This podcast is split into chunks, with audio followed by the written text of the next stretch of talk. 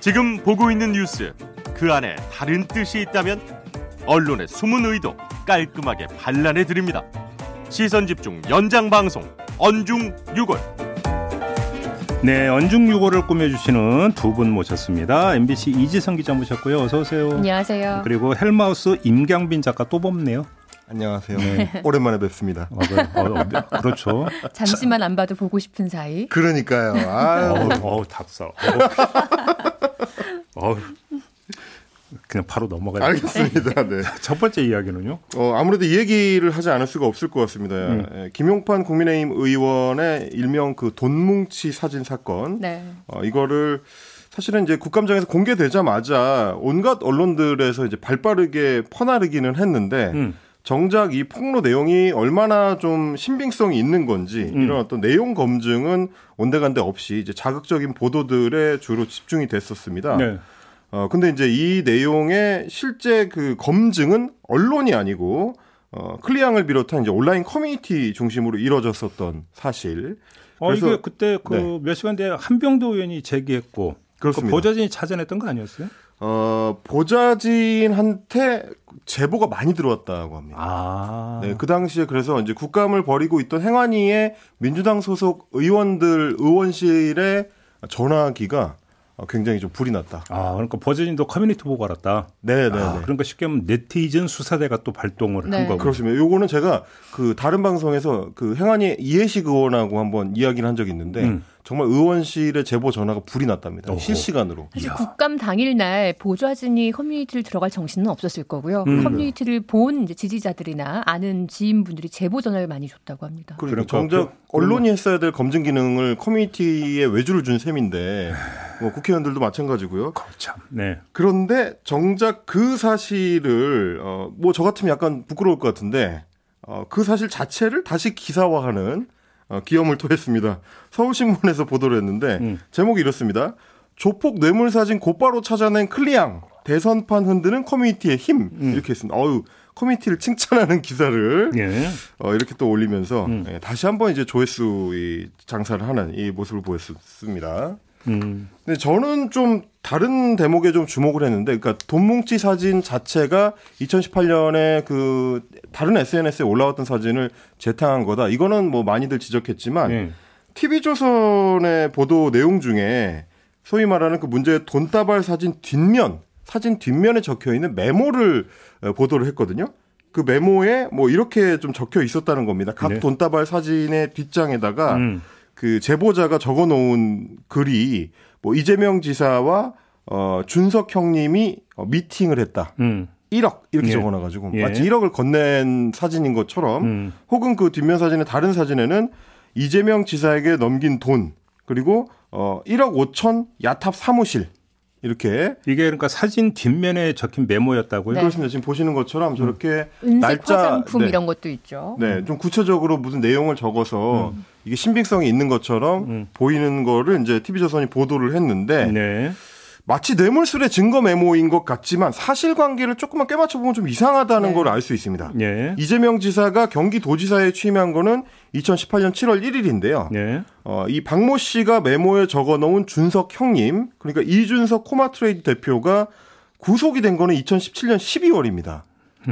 그러니까 날짜가 안 맞는 거죠. 네. 구속된 이준석 씨가 2018년 이후에 이 지사랑 미팅을 한다. 이게 이제 현실적으로 불가능하기 때문에 혹시 중간에 나온 적은 없었어요, 이준석 씨가? 나온 적은 없습니다. 그래요? 중간에 나온 적은 없고 이제 지금 그 이준석 대표 같은 경우는 수감돼 있는 기간 동안에 KBS가 보도를 했었던 어, 검찰의 뭐 회유와 음. 압박을 받았다 이런 보도가 나오기도 했었는데 혹시 그 혹시 헷갈리시는 분이 계실까봐 이 동명이인입니다. 국민의힘 대표가 네. 아니고 당 대표 아니고 코마 트레이드 대표 코마 트레이드 대표로 그러니까 이준석 씨라고 또 있습니다. 네, 그분 얘기하는 겁니다. 그러니까요. 네. 음. 이런 어떤 검증이 제가 사실 뭐 대단한 검증을 한 게 아니고 날짜가 좀 이상하다 좀 맞춰보자 정도만 해도 할 수 없을 보도가 이렇게 네. 저 버젓이 이제 올라오게 된 거고 음.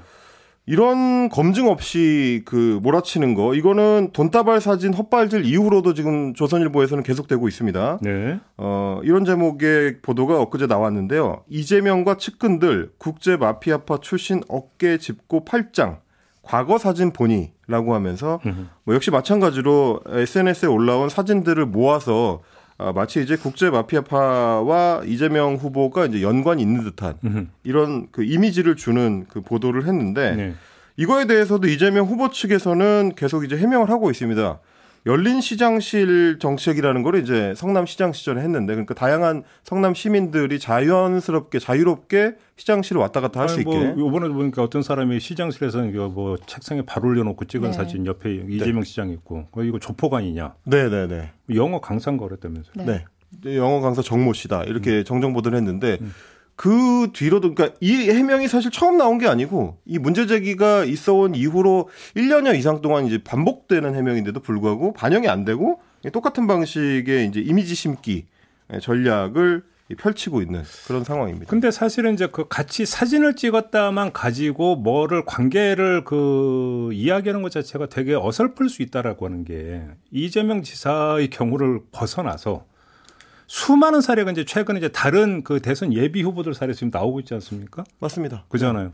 이 정치인들 같은 경우는 뭐 앞- 그러니까 저 지지자입니다. 고 이제 와서 이제 사진 찍어주세요. 이제 응하는 경우 거의 다반사인데 네. 네. 한 명은 신원 검증한 다음에 사진 찍어줄 수도 없고. 이게 사실 똑같은 경우가 지난 대선 때 안철수 후보 같은 경우도 마찬가지로 전북 지역에 뭐 조직폭력배와 같이 사진을 찍었다. 음. 이걸 가지고 논란이 된 적이 있는데 비슷한 경우였었죠. 네. 그러니까 뭐 이게 뭐 민주당 그다음에 국민의힘에서도 뭐 유승민 후보고 윤석열 후보 간에 뭐 누구하고 무슨 관계냐 했는데 뭐 같이 사진 찍은 게 있더라. 뭐 이런 그 것도 있었고. 학문침 전문가. 네. 그러니까 같이 그 포즈 잡고 사진 하나 찍었다라는 걸 가지고 긴밀한 사이 이렇게 연결하는 것은 참 그거는 무리수이다라고 하는 게 여러 무리수죠. 가지로 지금 사례에서 지금 확인이 되고 있는 거 아닌가요? 그렇습니다. 특히 이제 제가 지금 좀 지적을 드리고 싶은 거는 그런 보도를 할 때 그냥 단순하게 SNS에 올려놓은 내용을 전달하는데 그치면 그 이제 언론의 기능을 충분히 못하는 거니까요. 어떤 의미가 있는 건지 음. 이거 외에도 어, 추가적으로 혹시 뭐 연결된 다른 증거가 있는 건지 음흠. 검증을 하고 나서 같이 그 내용을 좀 소개를 해줘야 될 텐데 음. 어, 해당 그 보도들에는 그런 내용을 찾아보기가 좀 어려웠습니다. 그러니까 이제 제가 기억이 나는데 요번이 아니라 그 전에 어떤 선거에선가 그 TV 토론할 때 한 방송사였던 걸로 제가 기억을 하는데 TV 토론에서 오가고 있는 이야기를 바로 실시간으로 기자를 투입해서 팩트 검증을 해가지고 지금 이 후보가 이 발언을 한 게 사실이냐 아니냐 이걸 검증하는 어떤 이런 방송을 내보낸 적이 있었거든요. JTBC 아 맞아 JTBC 같은데. 였었고요. 그죠. 어, 제가 거기 참여했었습니다. 아 그래요. 어. 알았었군요. 아니 직접 차라리 팩트 검증하는 팀원으로 참여하신 그렇습니다. 거예요? 네, 어. 네. 아니 그러니까 그런 노력이 오히려 이제 그게 언론에 어찌 보면 언론이 해야 되는 접근법인 거죠. 네. 그잖아요. 그러니까요. 이게 예를 들어서 이제 국감장에서 사진이 공개가 됐고 이 사실이라면 엄청나게 큰 사건이니까 당연히 바로 이제 검- 검증에 투입을 해야 되는데 그게 안 됐다 네. 이런 이야기인 거죠. 그렇습니다. 제가 뭐 기자 입장에서 설명을 좀 해야 할 것 같아요. 음. 사실 뭐 지적하실 수 있는 부분을 지적하신 거긴 한데 음. 이거는 취재 현장의 현실을 사실은 전혀 모르시기 때문에 또.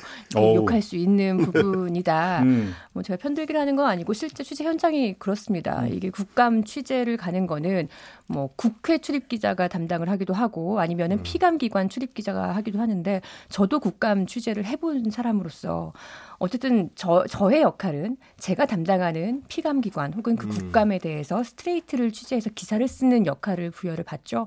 근데 하루에도 여러 개의 국감이 열립니다. 동시에. 그러니까 거기에 무슨 팩트를 검증할 수 있는 어떤 특별 TF팀을 꾸려가지고 특정 국감에만 투입을 한다든가 음. 아니면 탐사보도 기획팀 기자들 거기에 투입시킨다는 거는 현실적으로 불가능하고 스트레이트를 취재하는 기자들이 그 국감을 취재하다 보면은 사실 국회의원들이 딱 국감하고 휴정하고 밥 먹으러 가도 기자들은 밥을 못 먹습니다. 그렇죠. 왜냐하면 그 전에 국감 두세 시간 동안 오전에 있던 거 그 내용 정리해서 그 중에 중요한 내용 뽑아서 스트레이트 기사 쓰고 하면은 이미 점심시간이 훌쩍 지나가 버리고 그러면 오후 국감이 또 재개가 돼요. 그렇죠. 그러니까 이거를 그 사이에 무슨 뭐 커뮤니티를 인터넷 커뮤니티를 들어가서 그걸 보고 있을 음. 여유라는 건 사실 찾아볼 수가 없는 게 현장의 모습이고요. 음. 어, 만약에 뭐 인터넷을 잠깐 할 여유가 생겼다. 그럼 커뮤니티를 들어가지 않고 유력 정치인이라든가 음, 음. 해당 피감기관의 뭐 주인공이라 그 사람의 SNS를 들어가서 이 사람이 무슨 말을 하지 않을까 음. 이런 걸 찾아볼 시간은 나더라도 커뮤니티 들어갈 시간 사실 없죠. 음. 그 와중에 검증이라는 건 사실 불가능한 거긴 해요. 그러니까 그렇죠. 네티즌 네. 수사대 분들이 사실 이렇게 활약하신 것들이 최근 일이 아니에요. 굉장히 제가 막 현직에서 한창 막 있을 때 뭐 5, 6년 전부터도 네티즌 수사대의 능력에 기자들이 극찬을 많이 한 적도 있었고, 그러니까 보완해주는 부분이 분명히 있죠. 그러니까 그렇죠. 그러니까 기자들의 검증 영역이 분명히 있고 검증하지 못한 이런 어, 사각지대도 있다. 이건 음. 좀 인정을 음. 할 수밖에 없는 안타까운 현실입니다. 음. 네. 제가 볼 때는 좀 약간 이제 중재 차원에서 말씀을 드리면 두 분 말씀을 종합을 할 수가 있을 것 같아요. 무슨 이야기냐면 이지성 기자는 예를 들어서 이제 그 국감 현장에 이제 그 취재로 투입됐던 어떤 인력과 시스템에 기초해서 이제 말씀을 드리는 네. 건데 그 헬마스 얘기를 제가 조금만 이제 그 확대해서 해석을 하면 어떤 거냐면 자 이재명 지사가 출석하는 국정감사가 그날의 한 이슈고 다음날 도배를 할 거라고 만약에 가정을 한다면 어떤 그 다른 비상 인력을 투입을 해서 역할 분담을 해줄 수 있는 거 아니냐. 다시 말해서 국감 현장에서 취재를 해서 스트레이트 기사를 뽑아내는 기자는 그대로 투입을 하는데 국감 현장에서 나오고 있는 이야기에 대해서 실시간으로 한번 검증을 할 수 있는 제가 볼 때는 실시간 검증이기 때문에 한계는 분명히 있을 거예요. 다시 말해서 아무래도 이제 검색 중심이 되지 음. 않을 네. 수는데 네. 그거는 어떤 다른 어떤 그 예비 기자를 투입을 해가지고 그런 보안 차원에서 그러니까 어, 취재 투입에서 그러니까 한계가 있다 하더라도 검증을 해볼 수 있는 거 아니냐. 음. 이 차원이라면 헬마우스 이야기도 사실은 성립이 네. 되는 이야기거든요. 그런 선택과 집중을 이것도 선택과 집중의 이제 그렇죠. 영역이에요. 그렇죠. 보도국장 혹은 편집 국장의 그러니까. 선택인데 음. 그렇다면 다른 영역을 비워줄 수 있느냐. 음. 아, 그럼 저 이게 기자의 인력이 한계가 있는 제가 상황에서. 바로 그 얘기를 했잖아요. 네. 이게 너무나 한 이슈이기 때문에 다음날 네. 도배를 할 게 뻔하다라면 음. 어차피 그러니까 제가 볼 때는 어떤 그 편집국의 수뇌부는 그 정도는 계산을 하죠. 아, 당일 뉴스에 이걸 몇 곡지를 가서 어느 정도까지 음. 간다 분량을. 그다음에 다음날 지면에 어떻게 한다는 사실 이게 계산을 못 하고 있다면 제가 볼 때는 그 말이 안 되는 거기 때문에 그 정도로 하루 정도를 빼가지고 긴급 투입하는 여지는 제가 볼 때는 있다고 봐야 되는 거 아닐까요? 음. 음. 네, 정말 그러면 너무 좋겠죠. 한숨을 쉬셨어요. 왜냐면 이지성 기자. 어, 나도 그러고 싶어 이런 표정입니다. 너무 잘 알고 있는 제 입장에서는 음.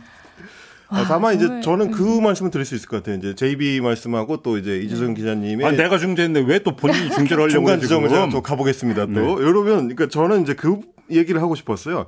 그 현장에서 발생하는 건 이제 스트레이트로 보도하는 거는 1차적으로 이제 당연히 하는 건데 그 뒤에 따르는 후속 보도들은 그거에 대한 이제 검증 보도가 이제 따로 그렇죠. 이제 붙어야 그러니까 되는 거고. 후속 보도에도 그러니까 그렇죠. 시간이 좀 걸리는 거죠. 네. 걸리는 건데 지금 그렇죠. 이 사건 같은 경우는 오전에 김용판 의원이 말도 안 되는 이런 주장을 했고 그렇죠, 그렇죠, 오후 6시 30분쯤에 한병도 의원이 음. 이걸 뒤집었단 말이에요. 어, 통쾌 했습니다만 그렇죠. 네. 어쨌든 그 시간 차이라는 게 그날의 리포트를 준비하고 뭐 또 신문이라면 맞아요. 기사를 네. 뭐 다음 신문 지면 기사를 네. 준비하고 뭐 이런 시간 안에 그 사이에 뒤집혔어요. 그러면 그 네. 뒤집힌 것만으로도 기자들에게는 아, 청천벽력이었을 아니, 거예요. 현장 취재하는 기자한테 네. 검증까지 요구하는 건 한계가 있죠. 한계가 음. 너무 너무 확실하게 있습니다. 제가 특히 음. 이제 강조를 하고 싶었던 거는 그 소동을 겪고 난 뒤에 조선일보가 과거 사진을 가지고 조폭이랑 엮으려고 하는 시도를 또 똑같이 했다는 거죠, 이제. 알겠습니다. 네, 그건 정말 의도가 보이죠. 네네. 아니, 저는 여기서 한 가지 너무 소름 돋았던 거 하나 말씀드리고 싶은데, 네네. 김용판 의원이 경찰 출신이잖아요. 서울 경찰청장 음, 출신이잖아요. 예. 저는 그 사진의 뒷면에 쓰인 메모를 보고 소름이 돋았어요. 그게 정말 실제로 범죄 현장에서 발견되는 메모들의 형식과 너무 유사한 거예요. 어. 그러니까, 어, 제대로 일목요연하게 쓰는 게 아니라, 키워드만 중심으로 저도 경찰 출입 기자와 검찰 출입 기자를 총 오랫동안 네. 했었던 경험이 있잖아요. 그런 형식들을 경찰청장 출신이 얼마나 잘 알겠어요. 어. 이렇게까지 이걸 조작 가능성 너무 소름 돋더라고요. 어, 아무튼 자 네, 다음으로 넘어가겠습니다. 언론사 인력 많이 늘리고 싶습니다. 네. 네. 네. 다음으로 가죠. 예, 두 번째 주제는 어, 윤석열 후보의 이제 전두환 옹호를 다루는 예, 조선일보 TV조선의 자세에 대한 문제입니다. 어제 이제 조간 신문들 주요 일간지들이 어, 그제 있었던 윤석열 후보의 이제 전두환 옹호 발언과 관련해서 음. 그야말로 일제히 비판 사설을 쏟아냈습니다. 네. 그런데 어, 여기서 유일한 예외가 이제 조선일보였습니다. 조선일보만 관련 사실을 아, 관련 사설을 아예 아예 안 써서 무시를 했고요. 음. 제가 좀 살펴봤는데 어제자 조선일보 1면은 대장동 판박이 백현동 이라는 이 저 이재명 후보와 관련된 이제 의혹 제기에 대한 보도가 차지했고 네. 사설 1번은 물가 상승에 관한 걱정이고요. 음. 사설 2번은 어, 역시 마찬가지로 대장동 수사 검찰 수사를 비판하는 사설이었고 세 번째 사설은 어, 대장동 관련된 이재명 후보의 발언을 비판하는 음. 내용이었습니다. 그러니까 이제 이 대장동 관련 사설 두 개 쓸 동안 전두환 사설 한 개를 못 쓰는 이런 현상이 벌어진 건데 동아일보만 하더라도 이제 두 번째 사설이 이 문제를 다뤘고 경향신문은 일면에서 이 문제를 다룬 뒤에 사설 첫 번째로 다뤘습니다. 한겨레 같은 경우도 역시 마찬가지로 일면에서 다룬 뒤에 사설 두 번째로 어, 전두환 발언과 관련된 그 비판 사설을 실었습니다. 그러니까 왜 사설에 게재하지 않았느냐는 그건 본사 편집 방침인데요. 하면 사실 할 말은 없죠. 그러면 그 본사의 편집 방침이 어, 역사 의식과 그다음에 대한민국 어떤 국민들 일반적 정서와 얼마나 부합해서 움직이고 있는가 이것만 짚으면 되는 거 아니겠습니까? 그렇습니다. 아, 일단 그 조선일보가 전두환 관련 발언을 다룬 거는 국민의힘의 TV 토론 내용을 이제 전하는 기사에서 이제 같이 끼워서 이제 다른 방식이었는데 음. 제목과 부제를 보면 어, 주로 윤석열 후보의 반박을 중심으로 어, 보도하는 방식을 취했습니다. 뭐 모의 재판에서 전두환에 대해 무기징역을 선고했었다라든지 어, 자신의 말을 뚝 잘라서 곡해를 했다. 이제 이런 부분들을 좀 강조하는 방식이었고요. 어, TV조선의 메인 뉴스도 이제 마찬가지였습니다. TV 토론 소식을 전하면서 어, 비슷한 형태로 이제 보도를 했는데 여기에는 윤석열 후보가 원희룡 후보나 홍준표 후보의 이제 과거 발언을 꼬투리 잡는 그 방식을 소개하는데 이제 절반 정도를 할애를 했습니다. 결국은 네. 그러니까 그 윤석열 후보 방어 차원이었다 이렇게 보시는 겁니까? 그렇게 볼 수 있을 것 같아서 어, 이렇게 좀 소개를 해보려고 가져왔고요. 실제로 지금 말씀하신 것처럼 보도 방침에 대한 어떤 의심을 품을 수밖에 없는 내용이 좀 튀어나왔는데 네. TV조선의 보도본부 한 라인이나 한 라인이라는 프로그램에서 이 논란을 소개를 하다가 진행자가 무심결에 5.18 폭동을 진압한 거 빼고 라는 이제 말을 했습니다. 아니 진행자가 이렇게 멘트를 했다고요? 네, 이게 직접 저 멘트를 준비를 해봤는데요. 일단 한번 같이 들어보시죠. 네. 전두환 대통령이 군사 쿠데타하고 그다음에 5.18을 한 것만 빼면 5.18 폭동 진압을 한 거죠. 아, 5.18그 민주화 운동을 진압한 거죠. 그 부분만 빼면 정치는 잘했다. 지금 이 발언이 여야 모두에서 지금 문제가 되고 있는 겁니다. 네, 앵커가 이제 자기도 말이 탁 튀어나와놓고 깜짝 놀래가지고 황급하게 이제 민주화 운동으로 정정을 하긴 했는데 이게 그러니까 평소 생각이 튀어나온 거 아니냐. 그러네요. 이런 좀 의구심이 드는 거고 실제로 지금은 다시 보기에서 저 부분이 지금 삭제된 상태입니다. 아카이빙 되어 있는 데서 가져왔습니다. 5.18 당시에 폭동이라는 보도를 했죠. 조선일보가요. 네. 당시에. 네. 그때 당시 근데 그거 되게 오래전 얘기인데 그잖아요. 80년이니까. 그러니까요. 그때 이 진행자께서 그때 그 신문을 보고 기억에 남아서 이렇게 얘기를 한 것 같지는 않은데. 그죠? 40, 년 전이라. 네. 네. 그래요. 물론 뭐 이제 뭐 바로 그냥 바로 그러니까 그 빛의 속도로 정정을 했으니까 네. 말 그대로인데 이게 어떻게 튀어나왔느냐. 아이고, 네. 윤석열 후보는 참 대단해요. 검찰총장 시절에는 검찰 조직을 사유하려는 시도를 했는데 이제는 대한민국 제1 부수 판매량을 부유하고 있는 회- 신문을 고- 이거는 뭐좀 이거는 뭐 그냥 제가 할 수 있는 말은 아니라 제가 뭐 취소하겠습니다만은 다른 부- 다른 보수 신문들도 쓰지 않는 방향들 다른 보수 신문도 쓰는 얘기를 쓰지 않는 조선일보 이거는 조선일보가 정말 정권을 바꾸겠다는데 그냥 온 모든 사세를 다 기울이고 있다라는 인상을 주네요. 그 굉장히 좀 다른 태도라고 저는 느낀 게 뭐였냐면 중앙일보만 하더라도 그날 당일날 저녁부터 굉장히 비판적인 기사를 쏟아냈거든요. 사설뿐만이 그러니까 아니고. 저는 저 아니 그러니까 어차피 저런 그 보수지 보수 언론 진보 언론이 갈려지잖아요. 네. 어느 나라를 막론하고 음. 그건 그건 무슨 이야기냐면 똑같은 사실이라 하더라도 그것을 어떻게 해석하는가에는 가치관과 이데올로기가 개입할 수밖에 없고 그렇기 때문에 보수적 시각과 진보적 시각 이런 거 나뉠 수밖에 없기 때문이거든요. 그렇죠. 그러니까 보수 언론도 있는 거고 진보 언론도 있는 거죠. 그게 아니면 이렇게 뭐 많은 언론이 있을 필요가 뭐 있어요? 자원 낭비지. 음. 하나만 있으면 되는 거죠. 그잖아요. 그렇습니다. 그런데 그럼에도 불구하고 어떤 그것이 뭐 세계관의 차이든 가치관의 차이든 이데올로기의 차원이든지 간에 그래도 수많은 역사의 과정과 공론의 과정과 진실 규명의 과정을 거쳐서 정립된 역사적 정설과 그다음에 공유하고 있는 판단에 대해서는 존중을 하고 그걸 전제로 깔고 가는 것이 있을 때 그것이 정파 간의 대립이 발전을 위한 대립이 될 수 있는 건데 이거를 결국은 무시해버리고 인정하지 않아버리면 그건 과거로 돌아가서 다시 싸우자는 얘기가 돼버리는 거거든요. 이건 언론은- 퇴보예요, 퇴보. 아무리 언론사가 정치색을 띈다고 하더라도 특정 정당을 지지하는 거를 공개적으로 인정한다 하더라도 기본적으로 언론에 기본적으로 깔아야 될 소양이 있는 거고 지켜야 될 가치가 있는 건데 이거는 너무 지나치다는 생각을 우리가 뭐 한두 번 해본 건 아니지만 네. 갈수록 심해지는 모습이 보이네요. 그러게요. 뭐 이건 뭐 더 이야기할 필요도 없을 것 같습니다. 네. 저 마지막 이야기로 넘어가죠. 어, 최근 들어서 이제 인터넷 커뮤니티를 참조한 혹은 인터넷 커뮤니티에서 시작된 그 게시물들을 중심으로 기사를 쓰는 추세가 좀 네. 늘어나고 있어서 음흠. 그 관련된 내용을 좀 준비를 해봤습니다. 이게 뭐 첫 번째 거고 사진이 연결이 된다고도 볼 수 있겠네요. 그렇습니다. 음. 온라인 커뮤니티에 주목하는 것까진 좋지만 음. 어, 형식을 어떻게 가져갈 건가, 검증을 어떻게 할 건가에 네. 대한 문제를 좀 제기를 해보고 싶은데 예를 들어서 이제 중앙일보가 어, 이런 제목의 기사를 실었습니다. 시아버지가 욕실 문을 벌컥 털이 다 섰다. 며느리 충격 고백. 이거 뭔 얘기예요? 이게 이제 그 네이트판이라는 인터넷 커뮤니티에 올라온 게시물의 내용을 이제 옮겨온 건데요. 네. 중앙일보가 보도를 하고 나서 조선일보나 이제 다른 매체들도 주류 매체들이 줄줄이 좀 비슷한 내용을 받아 썼습니다.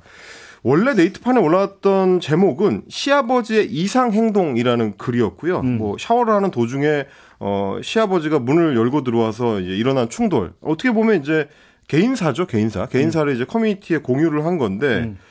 어, 애초에 익명으로 지금 이 글이 올라왔고, 뭐 특별한 어떤 사회적 함의를 담고 있다고 보기는 좀 어려운 이제 개인사라서, 네, 네.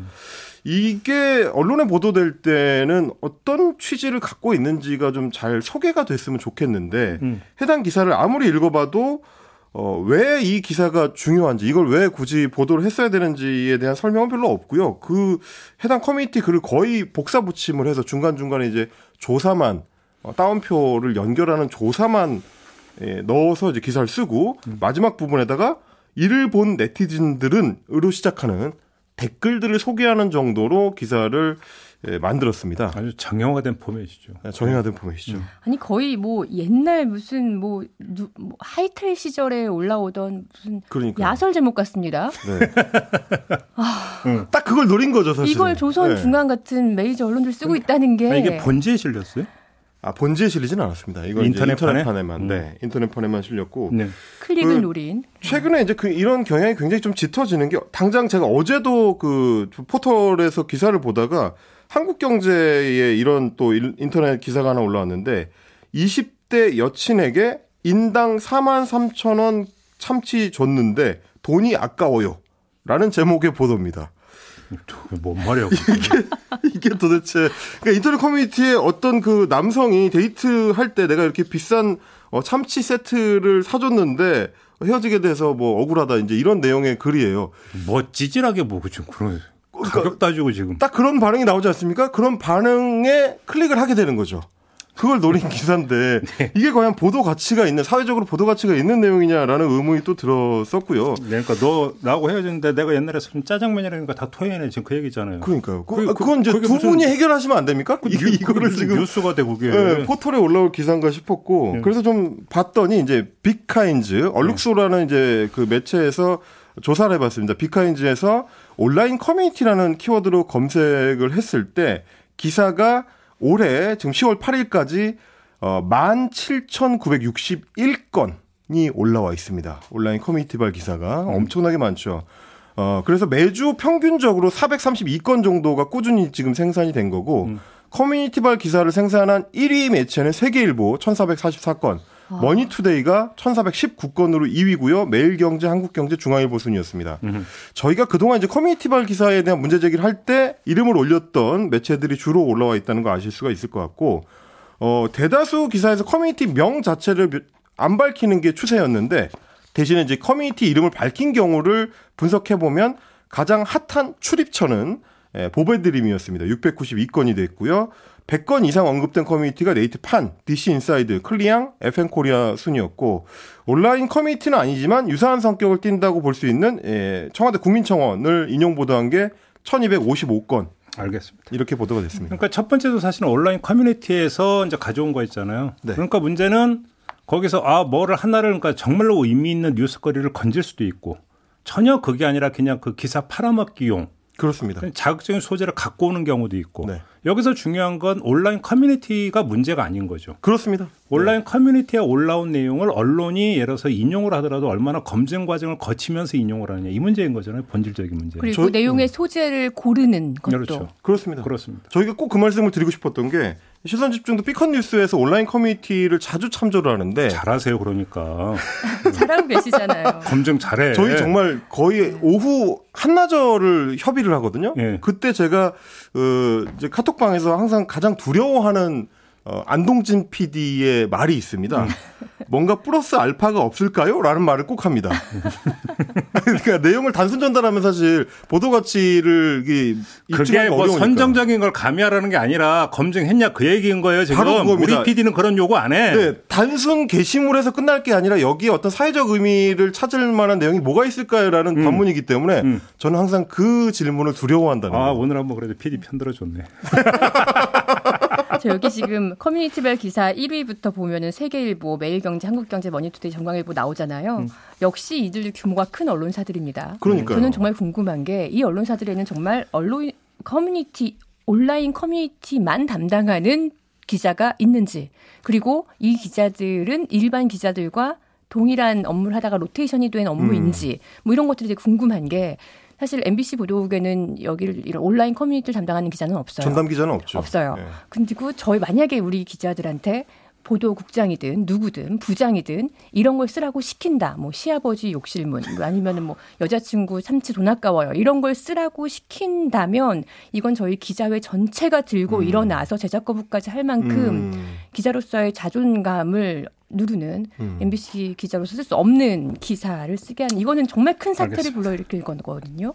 근데 어떻게 이렇게 네, 저번에 네. 그래서 그 양상우 전 한겨레 신문 대표고 연구 결과 갖고 얘기했잖아요. 음. 상업성, 상업성 상업성 그잖아요. 안타까운 일입니다. 결론은 상업성.